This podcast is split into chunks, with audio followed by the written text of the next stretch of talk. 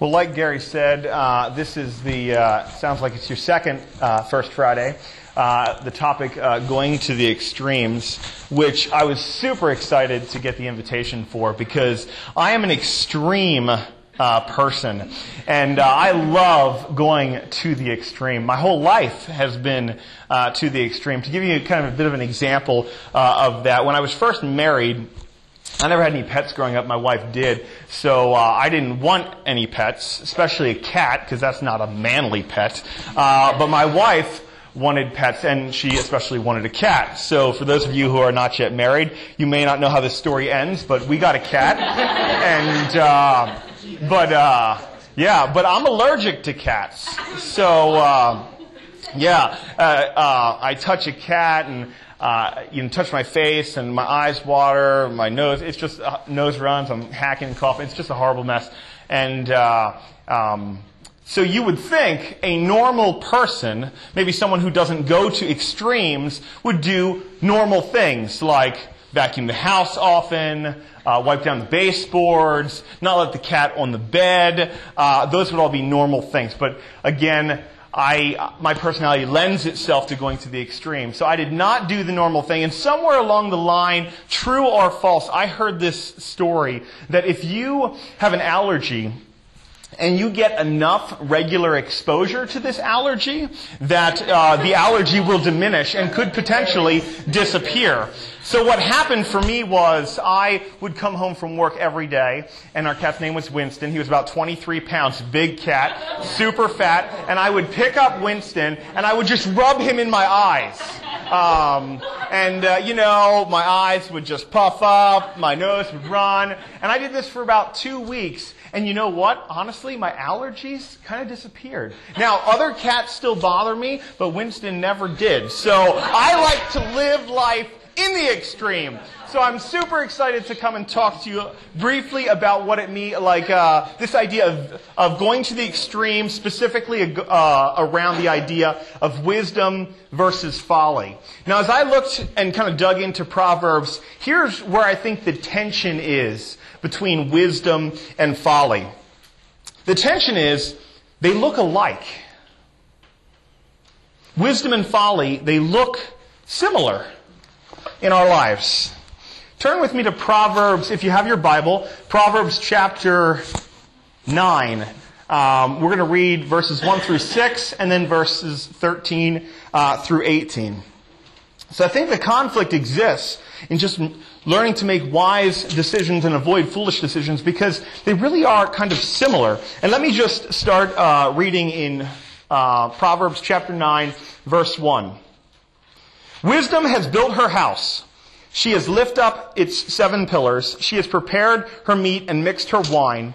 She has set her table. She has sent out her servants. I'm sorry. She has sent out her servants and she calls from the highest point of the city. Let all who are simple come to my house. To those who have no sense, she says, Come, eat my food, drink my wine I have mixed. Leave your simple ways, and you will live. Walk in the way of insight. But then notice how Proverbs records folly or foolishness. Starting in verse 13 of the same chapter. Folly is a loud woman. She is simple and knows nothing. She sits at the door of her house on a seat at the highest point in the city, calling out to those who pass by, who go straight on their way. Let all who are simple come to my house. To those who have no sense, she says, stolen water is sweet. Food eaten in secret is delicious. But little do they know that the dead are there, that her guests are in the deep realm of the dead. So it's only after eating and drinking, it's only after kind of buying in to that decision or that way of life that we actually realize whether we've made a kind of uh, headed in a foolish direction or headed in a wise direction. Whether we're going to end up walking in insight or whether we're going to descend into death. This is like a no-win situation for us. Do we just like pick a path and, and hope that we picked the right one? like I said, it's a, it's a no-win situation.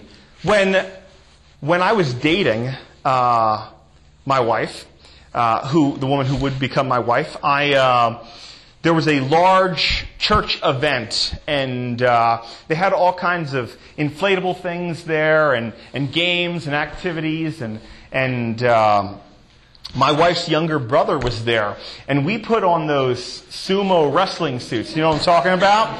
Uh, and uh, and we were kind of wrestling around, and and he is quite a bit younger than me and quite a bit smaller than me. I stopped growing in about the seventh grade, and uh, I just grabbed hold of his sumo suit and picked him up above my head, and I just thought, I'm just going to chuck him like as hard as I can. Like, how could I possibly hurt this kid? Um, because he's in a sumo suit. And uh, so I did, but as I chucked him, he kind of started to tilt uh, and ended up landing like on the side of his head and, uh, and then spent the rest of the evening kind of just whiny um, and complaining.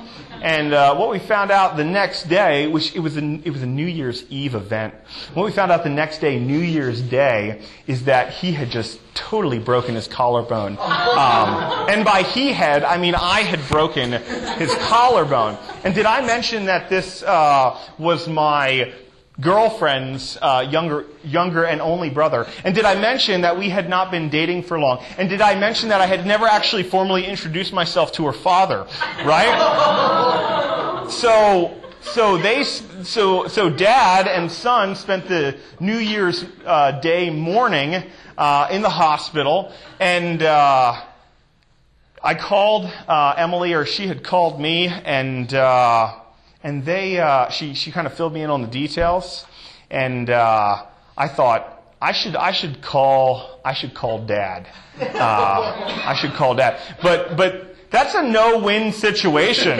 when you're dating and you have not introduced yourself to that, that uh, lady's father yet, and you break the other and only son's collarbone on New Year's Eve at like midnight, that's a no-win situation. You can't, it's, it's, it's not good if you call, and it's not good if you don't call.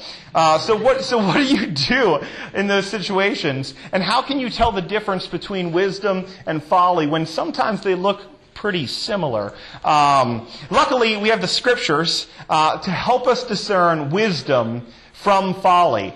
And uh, I'd like us to go right in the smack dab middle of those two sections of, of Scripture I read. Staying in Proverbs 9, I want to pick up uh, and read verse 7 and 8 and 9 and uh, see if the Scriptures can help kind of illuminate uh, what we're talking about here in discerning foolishness from wisdom. Starting in verse 7 of chapter 9 says, Whoever corrects a mocker invites insults. Whoever rebukes the wicked incurs abuse. Do not rebuke mockers, or they will hate you. Rebuke the wise, and they will love you. The wise who lack instruction will be wiser still. Teach the righteous, and they will add to their learning. Did you catch it? Did you catch the difference?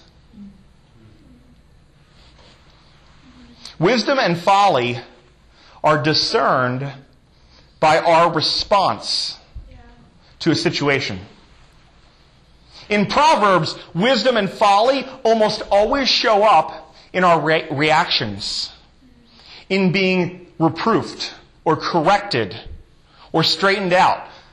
Wisdom and folly are almost always discerned on how we react. Said another way, wisdom and folly are connected to how we respond. If I go back to that story about my uh, future brother in law and his broken collarbone, you know, I actually don't remember what I did. I don't remember if I called dad or if I just chickened out and didn't call dad. Um, but I don't think either one of those choices was a wise or a foolish choice um, so much. But I'll share another story with you. A couple years later, I was had gotten hired as the youth pastor, and there was like a kids camp, and one of the kids was just being super rowdy, and uh, and so my my uh, background is in uh, in security and, and law enforcement training and whatnot, and uh, he was just being super rowdy. He was kind of one of those kids, so I just decided I'm just going to grab him. I'm going to put him in like a police armbar, like real quick, uh, just like like snap, and uh, so I did and uh, and I thought I broke his arm. Actually, um, he just didn't turn quite the way I needed to, which isn't a big deal in law enforcement. You break an arm, you know, you're getting arrested. It's probably your own fault anyway. But for this kid, I'm like, oh, I am in so much trouble right now. Um, and the reason I link those two stories is because because wisdom, wisdom, at the end of my future brother-in-law story there was an opportunity for me to learn wisdom, to me to le- for me to learn that uh, I'm a fairly stocky fella, and I probably shouldn't take a person half my size and kind of wrestle with them. I had all brothers, I didn't have a sister, so that's kind of how we lived. I, wisdom was giving me an opportunity through that life circumstance to actually learn and be wiser still. To actually take that rebuke, take that correction, take that lesson I should have learned and turn it into wisdom and kind of internalized it. Uh, folly was inviting me to just say, well, things happen and just kind of move on with my life. Um, obviously, in that situation, I did not take wisdom's opportunity to actually learn something and become wiser still. We treat wisdom, and I want you to remember this, we treat wisdom like knowledge that we need to make a good choice. But Proverbs treats wisdom like action that we need to take after making a poor choice. I'm going, to re- I'm going to just say that again. We treat wisdom like knowledge that we need to make a good choice. But Proverbs treats wisdom like action we need to take after making a poor choice. Wisdom and folly are responses. They're invitations for us to learn and grow and change or stay the same and make excuses. Even Psalms 141 says, Let a righteous man strike me. It is kindness. What's the author saying? Like, it's hard to get. Does anyone like critical feedback? I don't like critical feedback. Does anyone like, does anyone like correction from your parents? Or your boss? Or your wife? It's hard to take correction. But right there in that moment of reproof, of reprove, of correction, right in that critical moment, there exists an opportunity for you as wisdom is calling out and saying, Hey, simple minded one, I want you to learn something. Come this way, follow me. Wisdom and folly are responses. So, this is how I want to frame this. I want to frame it with a question. This is the question I want you to think about for the rest of the time uh, here together. What do we do when truth comes to us? What do we do when truth comes to us? When truth comes to a wise man, he adjusts himself. When truth comes to a foolish person, they attempt to adjust the truth. It's almost like the truth is a flashlight or a bright spotlight on our life, and it shines on us. And a wise person will see that and say, maybe something needs to happen in here.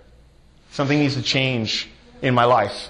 But a fool, someone full of folly, will look at that exact same spotlight and say, uh oh, and attempt to adjust the light, step out of the light, make an excuse for the light, make an excuse for themselves.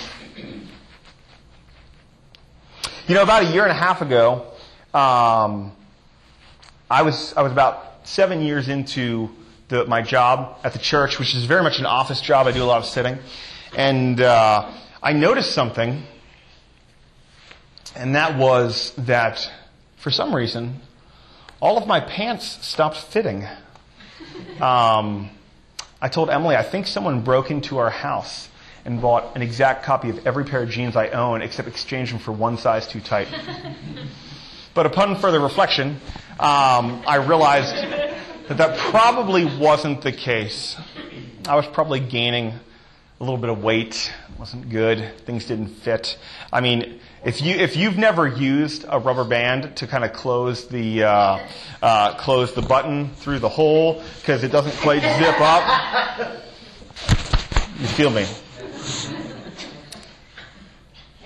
So my, my jeans didn't fit. This is a problem because the church frowns on me not wearing pants to work. so right there, I had a choice. So the truth that was coming to me was that my jeans don't fit. Right?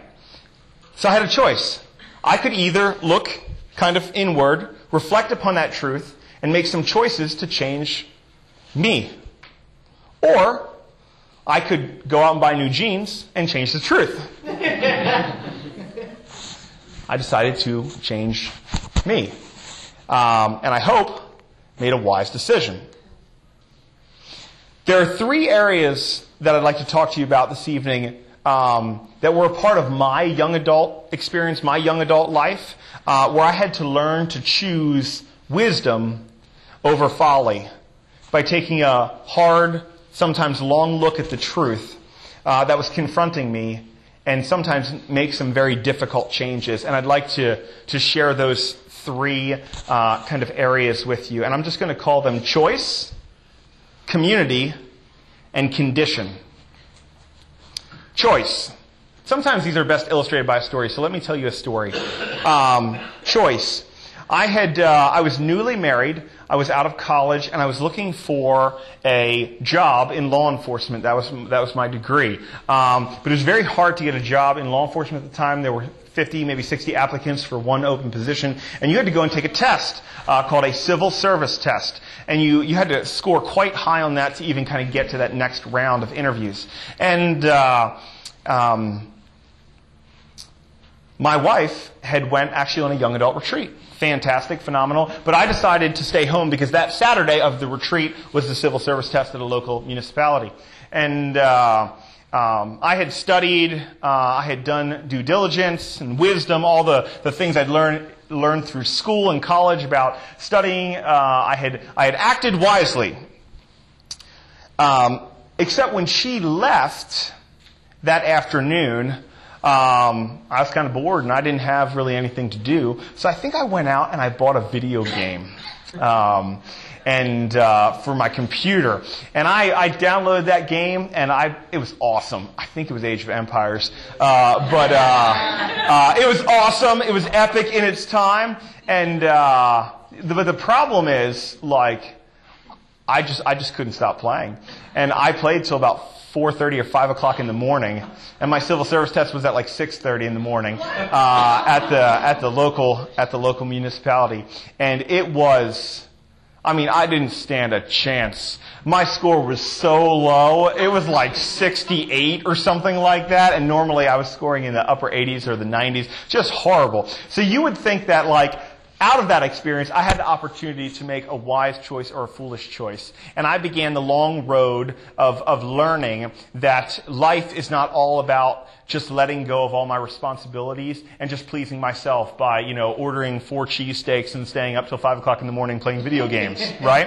It's just not. The young adult season in life is about choices and increasingly about the consequences of your choices. You make them all the time and they, they, they affect your life far more than you'll ever know. Um, uh, if I make bad choices at this point in my life right now, they're not as disastrous as if you make bad choices in your life right now.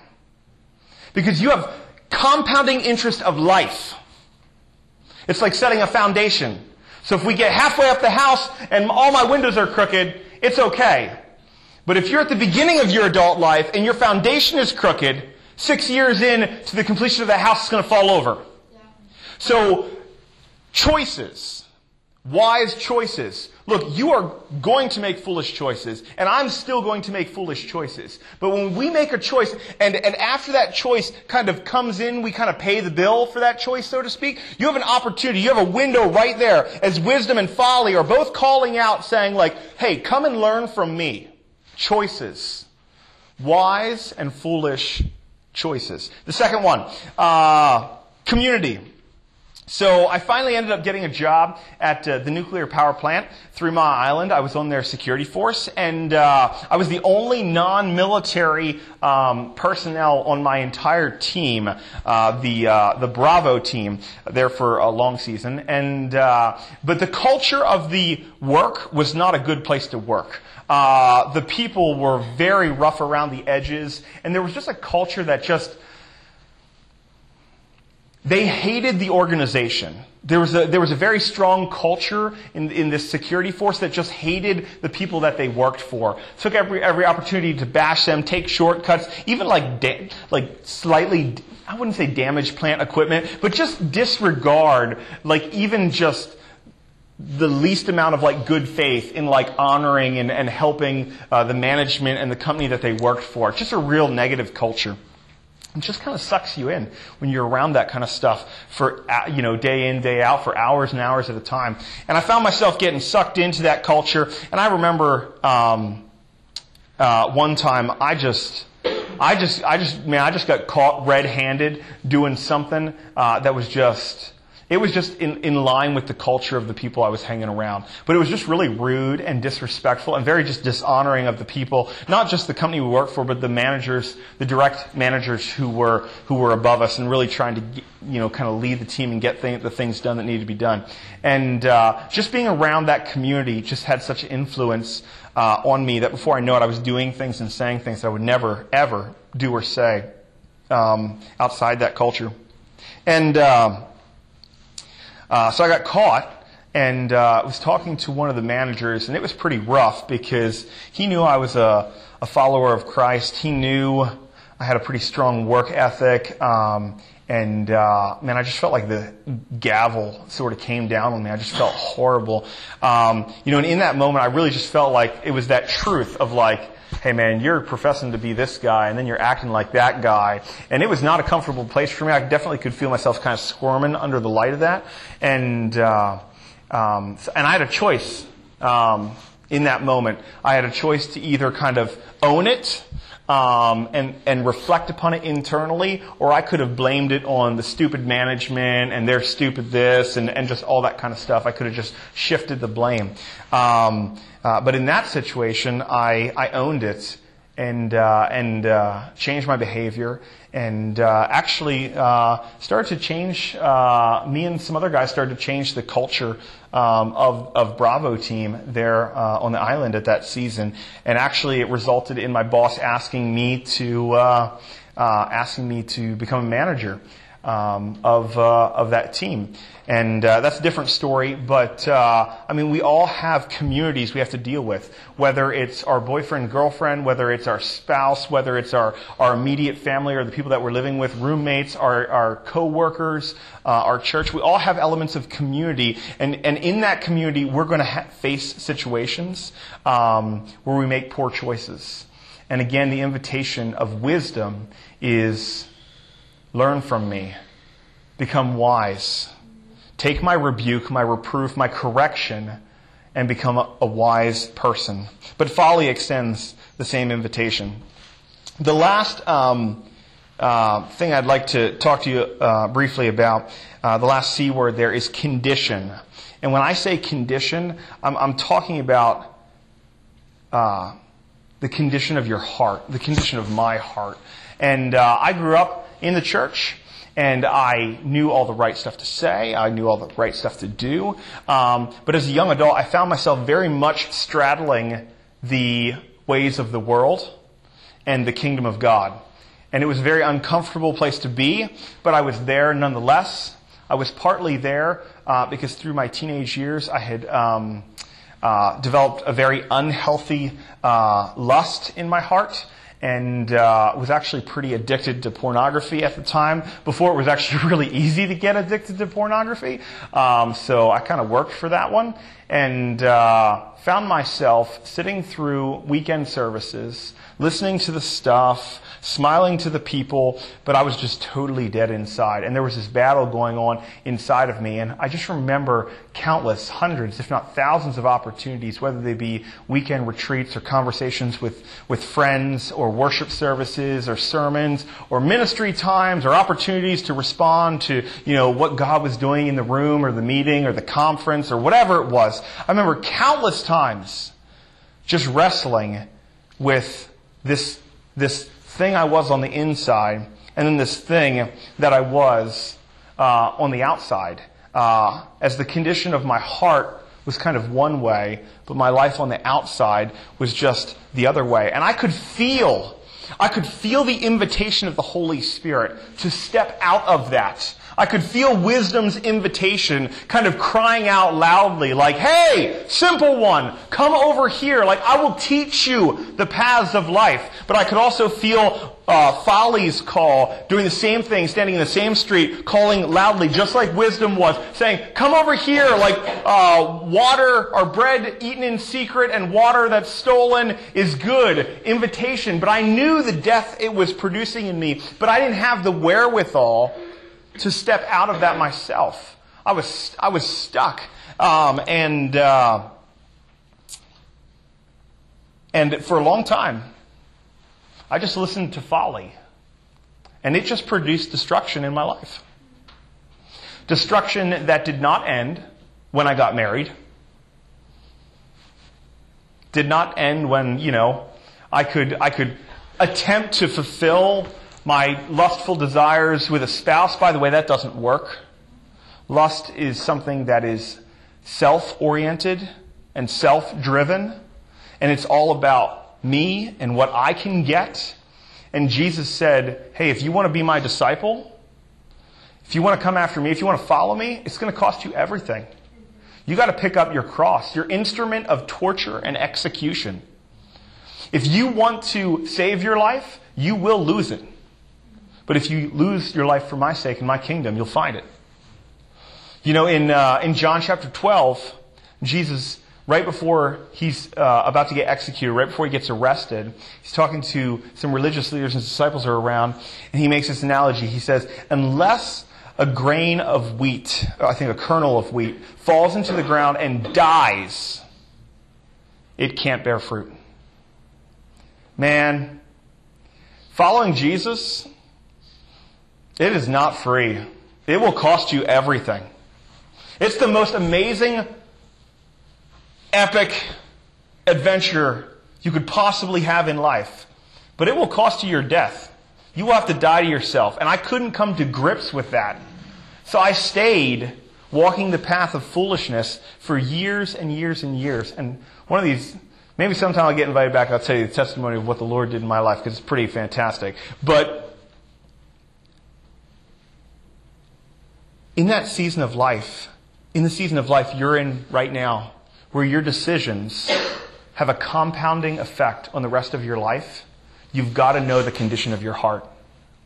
Look, we can come to Lifeway small group stuff, and it's fun, and we enjoy seeing our friends and all that kind of stuff. But, but when we got stuff going on in our heart, and the condition of our heart is sick, and, and, and we know that wisdom is calling us. We hear it through conversations with our friends. Maybe our parents are part of that voice of wisdom. Maybe the Holy Spirit is kind of poking at you or stirring at you in some things. And we avoid it. We're only inviting the death and destruction that folly brings in our life to just reign supreme. What do you do when truth comes to you? Do you cooperate with wisdom and adjust something in your life? Or do you cooperate with folly and refuse to let the truth change you? I just want to read Proverbs chapter 1, verse 20, really briefly. I'm just going to invite you to close your eyes. Sometimes this helps me to actually just like focus on the word. Then you don't have to look at me in my skinny jeans. So Proverbs chapter 1, verse 20 just says this Out in the open, wisdom calls aloud. She raises her voice in the public square. On the top of the wall, she cries out, At the city gate, she makes her speech. How long will you who are simple love your simple ways? How long will you mockers delight in your mockery and fools in their hatred of knowledge? Repent at my rebuke. Then I will pour out my thoughts to you, and I will make known to you my teachings. But since you refuse to listen when I call, and no one pays attention when I stretch out my hand, since you disregard all my advice and do not accept my rebuke, I in turn will laugh when disaster strikes you. I will mock when calamity overtakes you.